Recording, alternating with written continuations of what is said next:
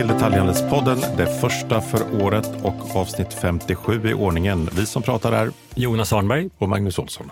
Och idag har vi en fantastisk gäst, föregångare, Omni-expert, superkoncept. Varmt välkommen Andreas Rylander, vd på Kjell Company.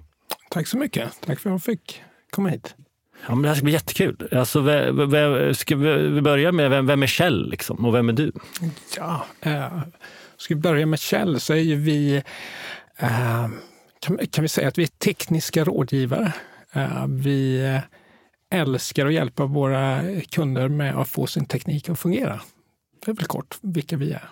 Eh, vi jobbar inom hemelektronik med fokus på just tillbehör till hemelektronik snarare än huvudmarknaden. Så det är Kjell.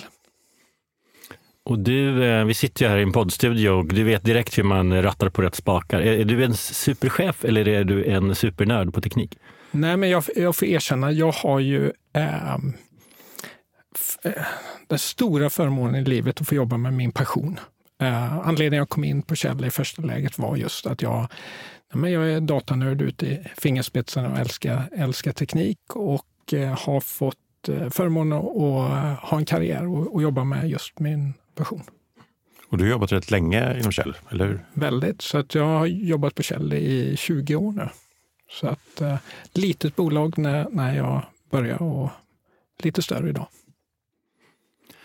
Vi kommer prata lite om retail-läget såklart. Eh, eftersom du är vd på börsbolag och det finns massa regler kring det så kommer vi säkert fråga fel och du kan inte svara på allting, men du ska svara på så mycket som möjligt. Vi kommer prata om eh, butik och nät och ni liksom er, er eh, föregångaren, föregångaren ni är på, på nät och Omni och så. Jonas, innan vi sätter igång så måste vi tacka i-boxen. Hur många boxar har vi nu?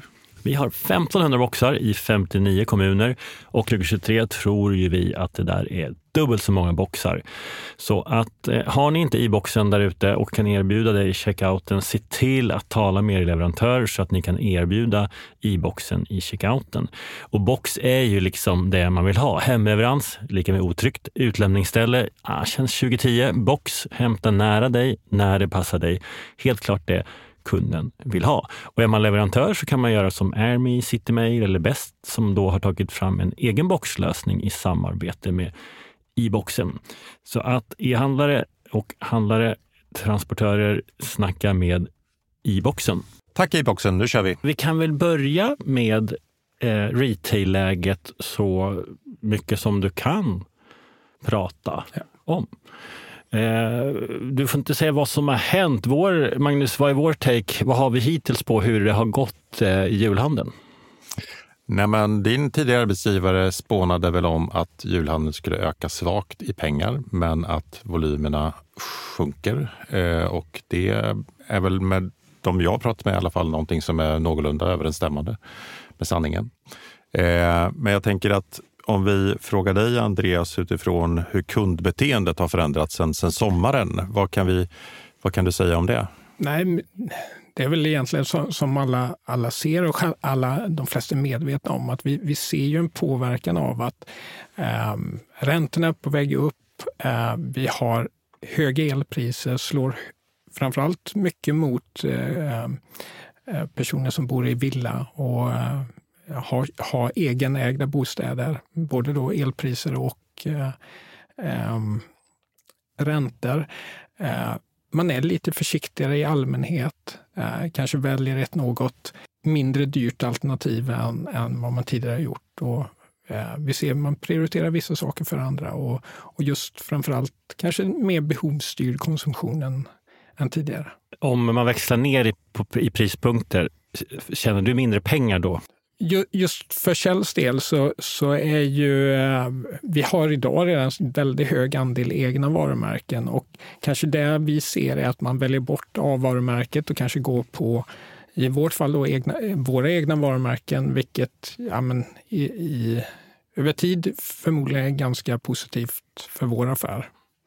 Och vad gäller behovsstyrt, alltså nu är det liksom min okunniga del om er kund, men rätta oss. För jag tänker mig att kunden som går in till Kjell är ganska behovsstyrd. Man, man vet, hur många procent av de som går in i en butik vet vad de vill ha? Du ska tro ganska många faktiskt. Jag har svårt att säga, säga exakta procenttal, men det är ju precis som du säger.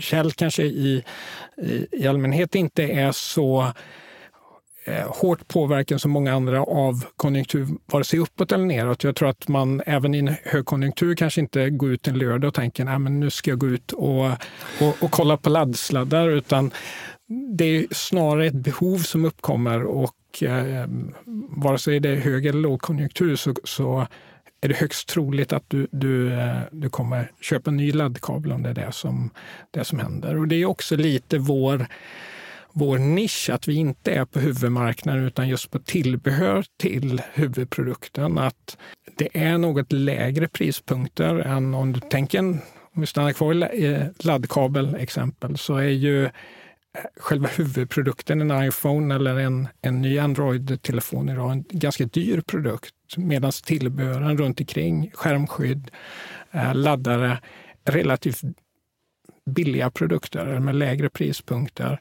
Det är också icke-märkes, liksom din märkespreferens på en laddare kontra huvudprodukten är, är väldigt annorlunda. Där vi som handlare blir viktigare i funktionaliteten, i att få det att fungera. Medan du har bestämt dig, antingen köper en Samsung eller, eller en Apple. Du kommer gå och prisjämföra den och kanske handlaren i sig är mindre viktig än om du tittar på, på tillbehöret just, där funktionaliteten blir det viktiga istället. Eh, och det är ju för vår del någonting som, som har varit viktigt i vårt koncept att, att bygga på att det är vi som blir centrala i att hjälpa kunden att få produkten att fungera. Men många av våra kunder pratar just om det här kritiska, att få folk att shoppa, att få, få det lustfyllda i köpet. Eh, och där är ni lite tvärtom. Man går för att man har ett behov. Det är svårt också att utifrån hur ni bygger butiker att gå fram till en disk och fråga liksom, har ni något spännande. Eh, är inte det en nackdel i det läget som vi går in i nu? Nej, jo, absolut. Det, det är också, jag, jag ser det, jag tror inte det är bara i konjunkturläget utan rent all, allmänt så är det någonting som, som Kjell har en stor potential till att bli ännu bättre på att förmedla liksom, teknik och hur saker faktiskt fungerar. Att Ehm, man ska komma ihåg att just den tekniska innovationen är otroligt snabb och ehm, liksom digitaliseringen i samhället är ju i mångt och mycket starkare än, än ekonomiska trender, vilket gör ju att vi ser att vi har en jättepotential i att få kunderna att förstå hur, hur viss teknik fungerar och inspirera till köp eller inspirera till användning av teknik. Om vi, vi stannar kvar i, i laddan, just som är en av mina favoritexempel, att köper du en ny iPhone idag så får du inte med den här power supplyen. Eh, många har ju en iPhone-laddare liggande hemma, men vad som är intressant är att Apple har jobbat jättemycket med tekniken i hur man laddar en telefon. Så att om du inte köper en ny laddare så får du inte, då kommer det ta en och en halv timme att ladda mobilen, medan om du köper den nya tekniken på laddare så kanske ta en halvtimme istället. Vilket jag tror skapar ett stort värde för väldigt många. Och Det tror jag är, är viktigt att liksom verkligen visa konsumenten hur man kan använda teknik på bästa sätt. Och Det här är någonstans det absolut enklaste exemplet. Det finns ju så mycket mer eh, man kan jobba med där.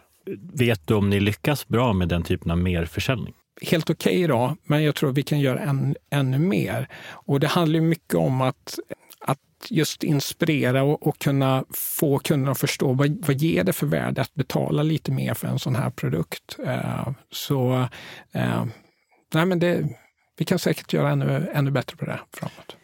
Kjell är ju känd för att ha en exceptionellt hög servicenivå. Eh, kan ni ta mer betalt på grund av eh, servicenivån? Ja, jag, jag tror så här att vi, vi eh, försöker, liksom detaljhandel i stort, man ska komma ihåg hur otroligt viktigt det är med prispunkter och att ligga rätt i, i, i pris för att driva, rätt, eh, driva handel. Så att det är alltid en balansgång ska jag säga. Och det är väldigt olika för olika eh, produkter. Och för vår del med ett ganska brett sortiment så är det en minst sagt komplex fråga.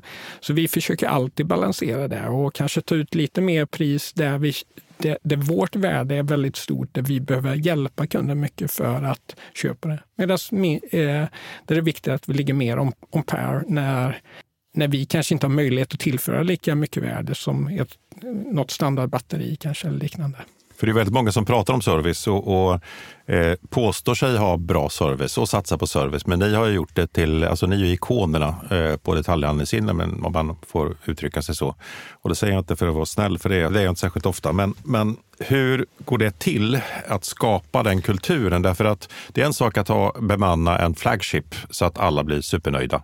Men ni lyckas ju göra hela Sverige nöjt och dessutom över tid. Vilket innebär, betyder att det måste finnas något i, i DNA.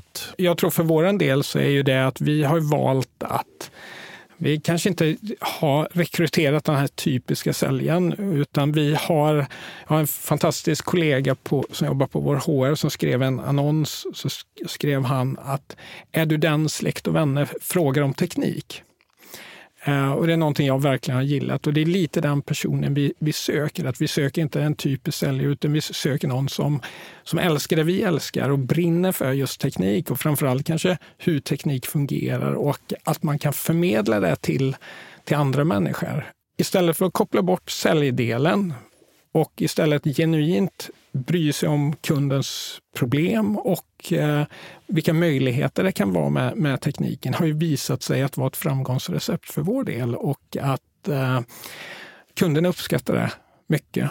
Och det unika är ju att ni kombinerar det med bra liksom marknadsmässiga låga priser. För det, eh, jag bara försöker tänka, finns det någon annan som...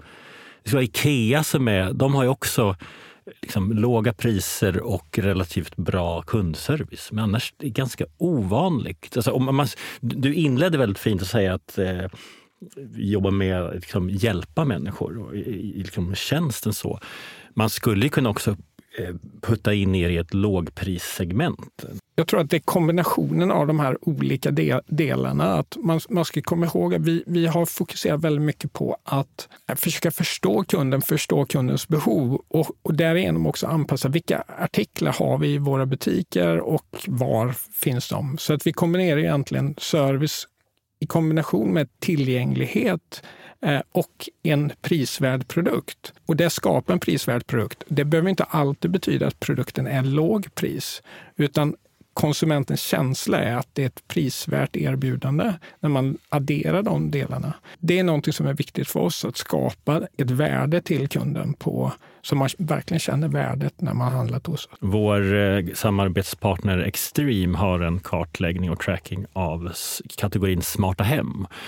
Och där är ju Elgiganten överlägsen. men det är också för att de är väldigt stora såklart. Sen kommer ni och på samma nivå som andra jättar som Klasse, NetOnNet, Mediamarkt med en hjälpkännedom på 96 procent och tänkbarhet på 52 procent. Hjälp oss tolka de siffrorna, Magnus. Hjälpkännedom handlar ju egentligen om hur många som känner till eh, Kjell Company när man får den direkta frågan. Och tänkbarhet handlar ju om när man har ett behov eh, som dyker upp i huvudet. Eh, kan man tänka sig att gå till Kjell Company? Om, om, om hälften av landets befolkning kan tänka sig att gå till Kjell Company, då har man ett, då har man ett starkt varumärke eh, som både känt och positivt utvärderat. Och, och man, det finns inget mått som ni minskar på. Ni växer på allting. Det är galet. Försökte hitta någonting. Vad ska vi trycka dit Andreas på? Jag menar inte att vara taskig, men ni är grymma. Och det ni verkligen sticker ut är ju då det vi pratade om precis. Alltså superkunnig personal, hög service, pålitlighet. Alltså hur, Eh, ha, hur, det måste ha kostat i marknadsföring eller är det, kommer det bara genuint, genuint inifrån? Liksom? Hur, hur, har det gått till den här resan? Jag tror i, i vårt fall så är det väldigt mycket inifrån och att eh, det var som jag sa precis att vi, jag tror det är så viktigt att Eh, fokusera på kund och fokusera på kundvärde i, i det här fallet. Att försöka också se kundrelation över tid och inte bara var, varje gång. Jag, jag har stått i butik och varit med om när säljaren eh, skickar hem kunden framför utan att få köpa något. Kunden kommer in och vill faktiskt köpa någonting varpå en av våra säljare säger till nej men du behöver inte köpa någonting. Du har ju redan de här produkterna. Du ska bara göra så här. Du har gjort, gjort felaktigt innan. Och det är klart att det på på kort sikt smärta, men jag tror att just ett sånt agerande är det man vinner på i längden. Eh, och det är någonting vi vill liksom försöka uppmana vår personal att tänka långsiktigt, tänka relationer över tid, att skapa ett, skapa ett förtroende till konsumenten. Vi har varit inne på lite konjunktur, men vi, låt oss bara backa tillbaka till det, för det är ett så otroligt intressant läge vi befinner oss i nu. Konsumenten växlar ner. Eh, vi anar att du också säljer en hel del produkter för energibesparande åtgärder och så. Eh, men vad tror du i, händer i stort? Eh, liksom det, om du inte kan uttala dig... Eller så här, vi är inne i en väldigt tuff konjunktur. Hur förbereder ni er för det närmsta året?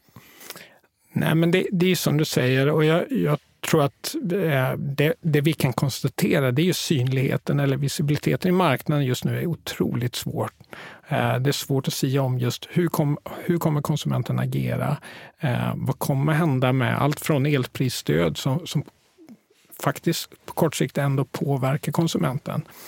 Eh, så, så vi tillbaka för, för att upprepa mig själv lite, det är att det jag alltid tror på är viktigast i handel, det är att vara relevant för kunden. Och det blir kanske bara ännu viktigare i en lågkonjunktur och en marknad som, som viker, att vara förstahandsvalet för kunden. Och det gör det genom att fokusera på kunden, vara just relevant med produkt, med prissättning, tillgänglighet på de, på de sakerna som efterfrågas i marknaden. Just nu, precis som du säger, vi har en stor efterfrågan på smarta energiprodukter. Då är det viktigt att för vår del att bidra både med kunskap i hur man använder dem och, och hjälpa kunden att eh, förbättra sin förbrukning, till exempel. Så att relevans, nyckel och, och eh, liksom vinna kund.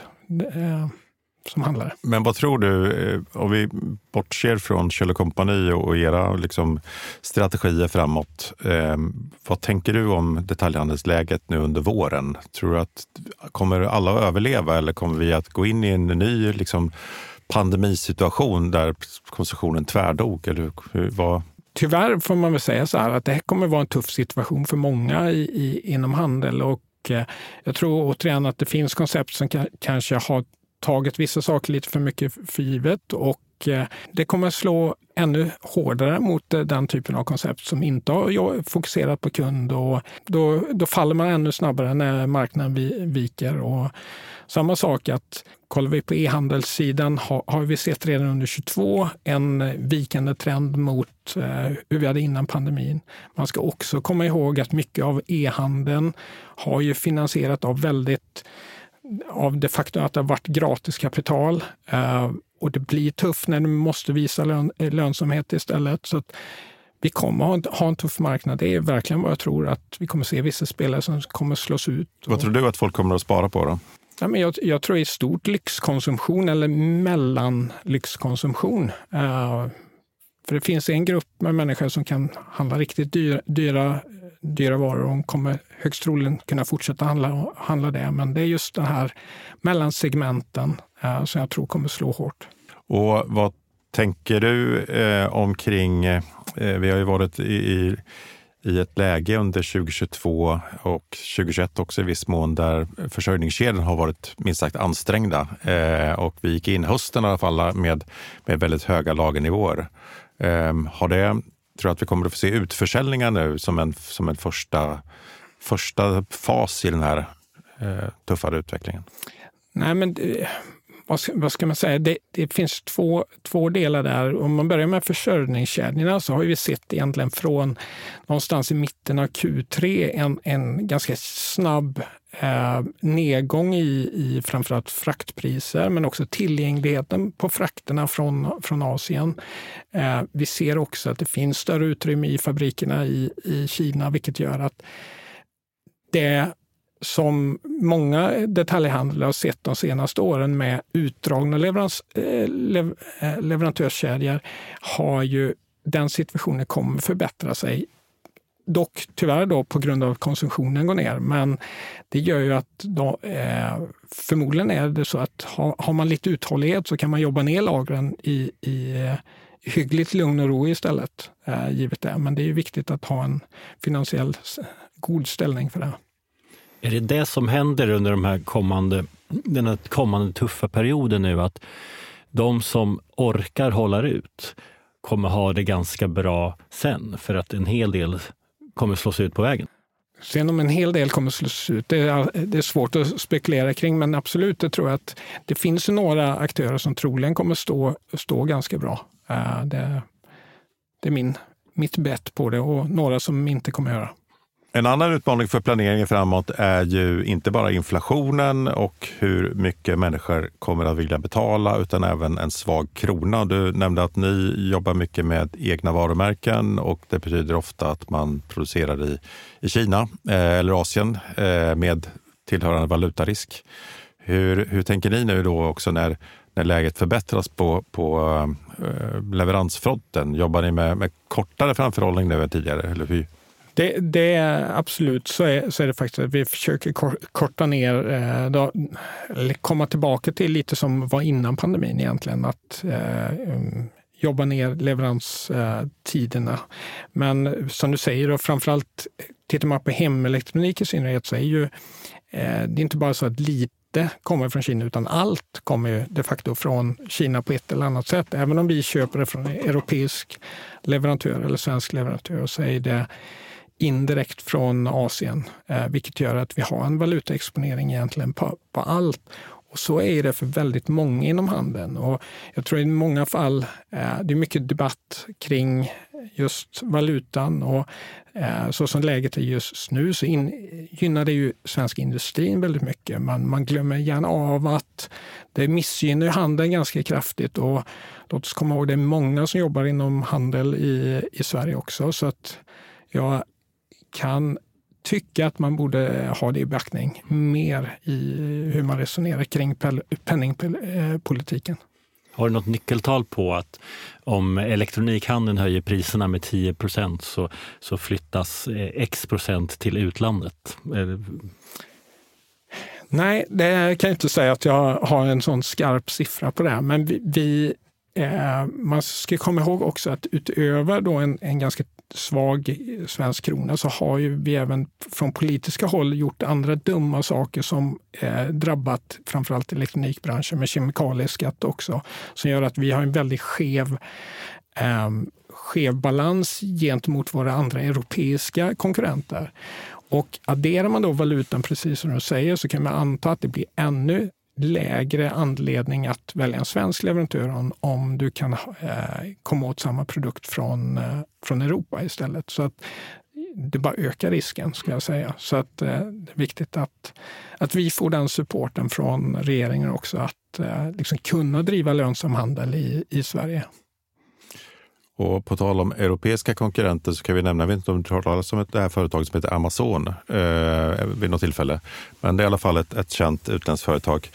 Eh, och eh, Jonas, när du var på HUI så räknade ni ut att eh, Clas Ohlson och Kjell Company skulle försvinna när Amazon kom. Så, sorry Andreas, vi, men vi, vi, vi hjälpte till att göra alla rädda för vad händer när Amazon kommer. Och, eh, Ja, men med, alla, med all rätt så var ju alla väldigt nyfikna och eh, lite så läskigt eh, nyfikna också på vad, vad kommer hända. Finns ni verkligen kvar? Ja, men, och, och några, man var, några sådana som man hängde ut var ju aktörer som säljer generiska varor i det här segmentet. Varför ska man inte ha en, köpa det på Amazon? Liksom? Men, eh, men ni är ju kvar.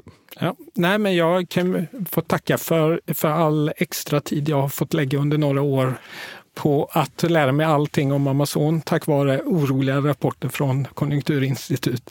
Men, eh, nej, men jag, jag, tror det är jätteviktigt att för vår del så har ju det är viktigt att se nyktert på det. Det finns vissa delar som Amazon alltid kommer vinna över Kjell Company på. Vi kommer aldrig kunna vinna över dem på pris. Vi kommer aldrig kunna vinna på, över dem på sortimentsbredd.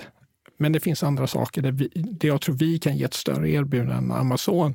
Framförallt Amazon som är idag. att Man ska komma ihåg att Sverige är extremt etablerad eh, e-handelsmarknad och vi är ganska duktiga redan som det är på e-handel. Så att de har inte den USPen som de har haft på liksom sin hemmamarknad i USA.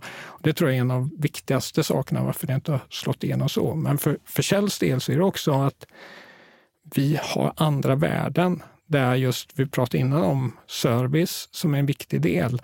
Att om du inte riktigt vet vad för kabel du ska köpa och du ska köpa någon typ av nätverkskabel och du söker på Amazon och får 800 träffar. det är inte så att du blir jättetrygg i att välja vilken du ska göra. Medan om du går in till en av våra butiker så får du hjälp med det. Och det är en jätteviktig del i vår konkurrensfördel mot en aktör som Amazon. Är det till och med så att Amazon, liksom hotet om Amazon har hjälpt er att förstå att vi måste gå all in på service? Nej, jag ska för ärligt säga att vi har varit ganska säkra på det från, från start. Att vi, vi, det finns ju andra aktörer på, på vår marknad som har annat fokus än det vi har. Och, eh, du nämnde Elgiganten innan.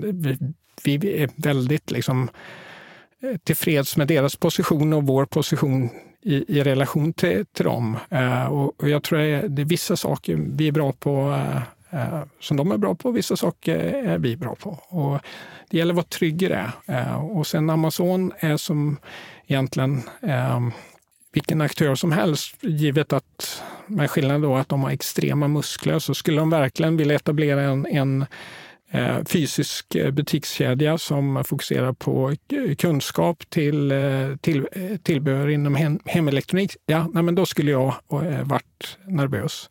tror jag inte kommer ske. Jag sitter och, och tänker på hur Lush har formulerat sig i, i England.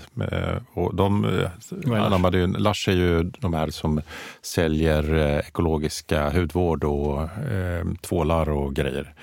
Och de eh, använde en strategi som heter What Amazon can do. Eh, och, och, sa att om Amazon kan göra det, då ska inte vi göra det. Eh, utan fokuserar helt och hållet på allt det som Amazon inte kan göra. Och det är lite grann, ni är lite grann av ett anti-Amazon utifrån just servicepositioneringen. Sen så tror jag en, en, annan viktig sak, och det är också någonting som, som är ganska lite debatt om det, men vi har ju, Amazon är inte ensam aktör, men vi har Wish, vi har Alibaba och just inom vårt segment som vi håller på med, med just eh, sladdar och kablar, det finns väldigt mycket billiga saker där ute. Vad man ska komma ihåg är ju att spårbarheten i varifrån det kommer. Det finns ett ganska strikt regelverk i Sverige kring hur produkten måste skötas när du köper en kabel från Amazon eller kanske från Wish eller liknande. Det är ingen som vet var, varifrån det kommer med säkerhet och den spårbarheten har ju varit väldigt lite debatt om. Kollar Men det vi... måste ju bli en försäkringsfråga. Alltså, här, om ditt hus brinner ner kommer inte jag betala om jag är försäkringsbolag, om du har köpt grejerna på Wish. Ni är ju också, har varit föregångare på många sätt, bland annat under pandemin med live shopping. Ni har varit väldigt digitalt drivna på det sättet och var väldigt snabb i omställningen. Och jag har hört tidigare också om att en stor del av omsättningen online kommer som en konsekvens av att ni har ett butik som skyltfönster. Kan man säga så? Ja, nej, men det, det, kan, man, kan man säga. Och det, det precis, du är korrekt där. Vi, vi, gjorde en, vi tog en stor, stor datadump och gjorde en, en analys på det och, och var på egentligen vi såg en tydlig korrelation med e-handelsomsättningen och närheten till en fysisk butik. Som sagt, en, ungefär en radie med 10 kilometer så ser vi en tydligt starkare e-handelsköp än i områden där vi inte har fysisk närvaro. Så att, absolut, så är det. Och det ska man säga också att vi, vi har idag vi har närmare 40 procent e-handelsandel, eh, varav 30 procent ungefär är ren e-handel och sen ytterligare nästan 10 då som är click and collect där man väljer att hämta upp det i, i butik istället. Så det är en väldigt populär, populär sätt att plocka upp. Och det, om man skulle addera så här det som man bokar klickar innan man kommer till butiken eller på något sätt researchar, då måste du nästan ha en hundraprocentig liksom, mix mellan online och offline. Det är väldigt stor. Eh, vi har svårt att spåra an på det sättet, men jag skulle tro att det är 80 plus. Men alltså, en mil, ni kan bygga väldigt många fler butiker? Ja, det skulle man. Hur, hur många har ni? Eh, vi har idag 140, varav eh, 30 i Norge och 110 i Sverige. Det finns 350 köpcentrum i Sverige. Hur många ska du in i? Nej, men vi, eh, ska vi vara ärliga i Sverige så tror jag att det handlar mycket om de kommande åren om att anpassa sig till kundflöden snarare. Att eh, vi ser ju att, och det har vi sett under lång tid, att flöden förändras över tid. Och Eh, för vår del har alltid varit viktigt att vara relevanta i och, och just skapa en hög tillgänglighet, upplevd tillgänglighet för våra kunder. Och det handlar mycket om att ligga på rätt ställen. Mm. Men, men eh, hur värderar ni då en butik? Eh, om en butik går lite halvknackigt, så där på gränsen. Väger ni också in liksom e-handel från det området, givet att ni nu vet att eh, det faktiskt driver till online? Eller tittar ni på... Nej, nej. nej det gör vi faktiskt inte. Utan eh, det, vi, vi Uh, för oss är det viktigt att var, varje enhet bär sig själv också. Och det är ju också en del i just det jag sa, att det, det är viktigt att säkra att vi har en uh, lönsam affärsmodell på varje ort egentligen. Butikerna har ju liten yta generellt, eller ni, för ni har ingen så här stor käll, utan det är små butiker. Jo, vi har ju vi har faktiskt tre, risk att jag nu säger fel också, vi har tre storkäll som är och allt är relativt ju. De är eh, kanske 200 kvadratmeter istället för 200 kvadratmeter butiksyta istället för eh, kanske 50-60 kvadrat. Och där, och där är Mall of Scandinavia en av dem? Eller? Nej, Mall Scandinavia är nog lite mitt emellan faktiskt. Eh, jag tror det vi har närmast här i eh, Stockholm är nog Erikslund i Västerås som är en stor... stor Men varför då? Är det e-handelshubbar också? Eller varför är de stora? Eh, nej, det är det inte, utan det var bara ett infall vi hade för ett gäng år sedan där vi, vi tänkte testa det. Det har ju visat sig att det inte spelar för vår del jättestor roll på ytan utan vi har möjlighet att och generera ungefär samma omsättning på en, en mindre yta och då har det aldrig make sense att, att ta en stor butik bara för att. Men det ser ut med den konceptuella utvecklingen framåt? För Kjell har ju sett ut på samma sätt under väldigt lång tid, och det min inbildning. Eh, finns det några tankar om, liksom, om att vässa, vässa själva butiksytan eller räcker det med en disk och bra personal? Ja, vi vill ju tro det. Jag, jag tror kanske det vi fokuserar ännu mer på det är att Eh, I, I mångt och mycket som vi pratade innan om, att jag tror att vår utmaning är att inspirera folk att använda teknik på sätt man kanske inte vet att du kan använda det. Så jag tror att det vi kan göra bättre är ju att nyttja ytan på ett smartare sätt för att visa just vad, hur kan du få det här att fungera bättre än vad det gör idag. Och det är någonting vi, vi konstant jobbar med. att försöka innovera i det. Men huvudspåret, det tror jag är jätteviktigt för vår del, att ha ett personligt möte. Vi vill ju att det ska vara lätt att handla hos oss. Eh, vi ser det på undersökningar också att just kunderna upplever att det är lätt att få hjälp och det är lätt att handla. Och mycket bygger på att det, du behöver inte gå runt eh, genom halva butiken för att hitta någon att prata med, utan du kommer in och du träffar någon direkt. Och det, det kommer vara centralt även framåt i, i själva butiksupplevelsen. Och idag ger ni ju bort all kunskap. Eh, jag läste vid något tillfälle om ett företag i USA som har som affärsidé att kunna koppla upp sig och, och ansluta till en dator eh, när saker och ting har, har skitit sig. Kan man ta betalt för tjänster, tror ni, på, inom ert område? Det, det tror jag absolut rätt typ av tjänster, men också väldigt många tror jag inte är liksom det som är kopplat till själva försäljningen. Det tror jag är svårt att, eller det har vi ingen önskan egentligen att ta, ta betalt för, utan vi vill ju kunna vara just bollplanket för konsumenten i att kunna få det här att fungera på bästa sätt. Och, eh, snarare kanske vara lite oberoende mot huvudaktörerna istället. Att du har inte köpt datorn eller du har inte köpt tvn hos oss, utan vi kan faktiskt förmedla ett ärligt råd istället för att ha en eh, marginalkick på någon produkt som, som eh, leverantören har sponsrat. Och det tror jag är jätteviktigt att vi kan vara lite oberoende i den rådgivningen istället. Innan vi lämnar hela Omni-konceptet, eh, typ 40-60 i transaktioner eh, eh, online och offline och typ 100 procent i någon form av total upplevelse.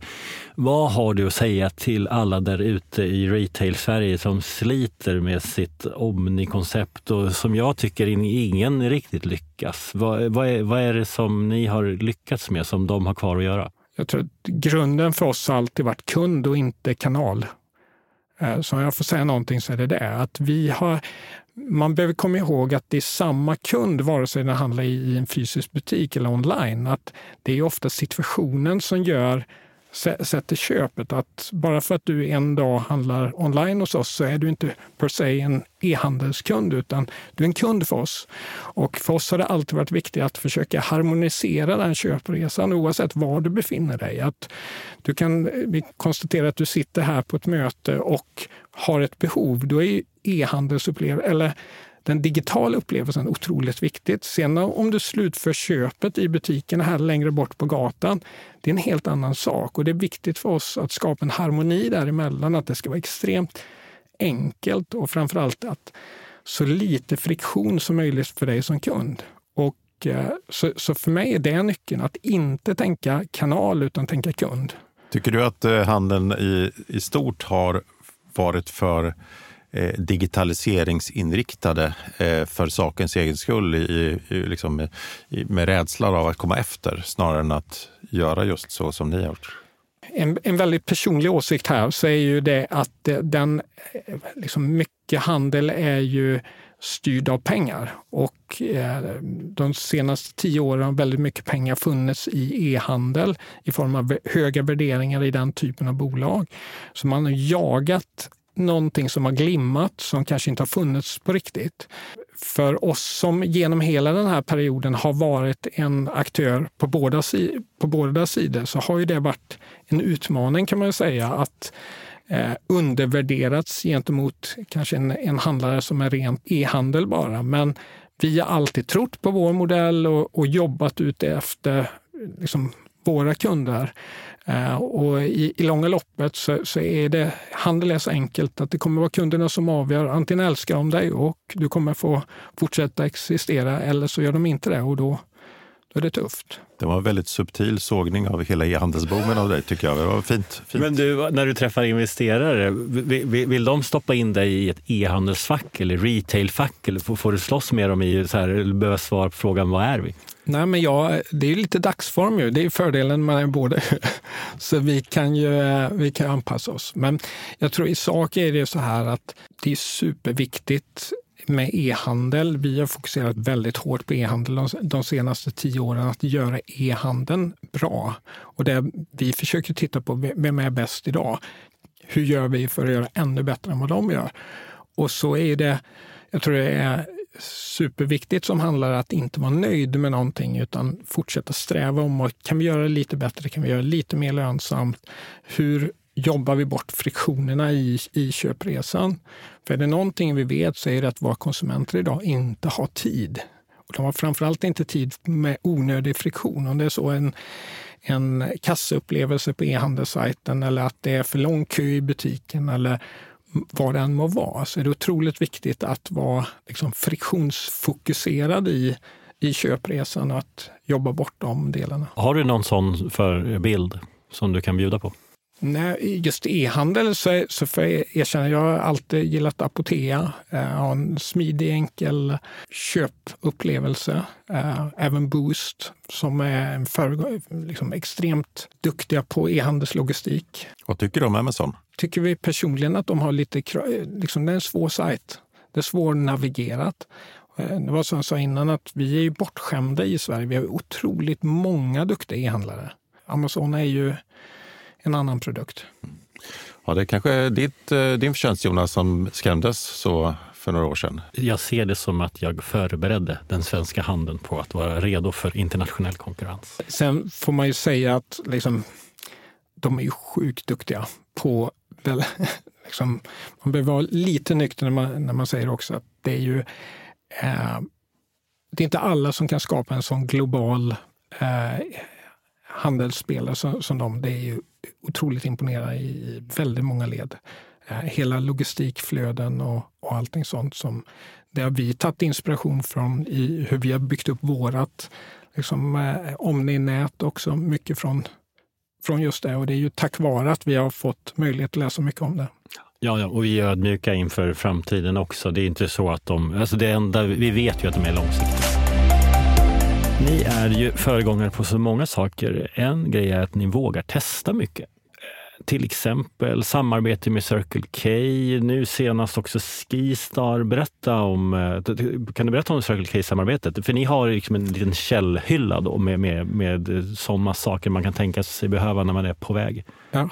Nej, men det, det grundar ju sig egentligen att vi, vi såg väldigt lång historia så är ju eh, Liksom vi, vi har jobbat väldigt mycket med våra egna varumärken och som vi är inne lite på innan så är det komplext i att ta fram kvalitativa eh, hemelektronikprodukter för vår marknad och det är egentligen vår USP som vi gick till Circle K med. Och, eh, vad som var intressant i det samarbetet är att vi, vi lyckas hitta liksom ett värde för Circle K's kunder och vi träffar våra kunder på en plats där vi inte har möjlighet att träffa dem i köpresan annars.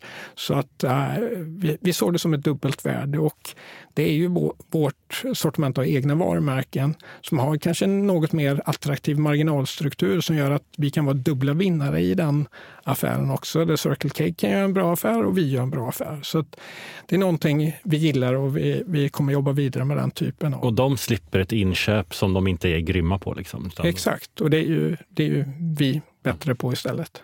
Men när ringer du din tidigare kollega Erik Lundberg som är vd på ICA? När, när finns det en källhylla på ICA? Nej, det får vi se. Är, vi får se när Erik eh, kommer. Men en annan grej ni har testat är den ni kallade curbside pickup. Det var ju under pandemin. Mm.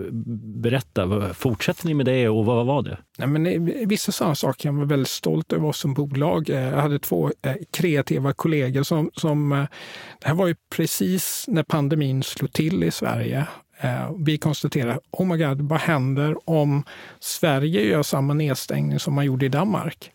Vad, hur kommer vi kunna sälja? Så det var ju mycket i liksom en oro för det, det momentet. Och då ska man komma ihåg, då gjorde vi, satt vi på helgen och tittade på det här. Eh, på torsdag samma vecka lanserade vi det i alla butikerna i Sverige. Det var vi otroligt stolta över den snabba leveransen i det. Och eh, det var allt från att skapa Swish-kassa i, i alla butikerna eh, under veckan där till att liksom mappa ut upphämtningsplatser på, på Google och allting sånt. Så att, men jag tror det är viktigt att ha en kultur av att våga testa och framförallt liksom innovera i det. Vissa saker blir bra, vissa saker blir mindre bra. Eh, det här var ju ett jättebra alternativ för oss under pandemin. Jag tror att det är viktigt att hela tiden se om det finns det här behovet kvar. Hur kan man jobba vidare med det? Om vi riktar blickarna framåt så kan vi konstatera att, att utvecklingen av detaljhandeln eh, inte har stannat av och lär väl fortsätta.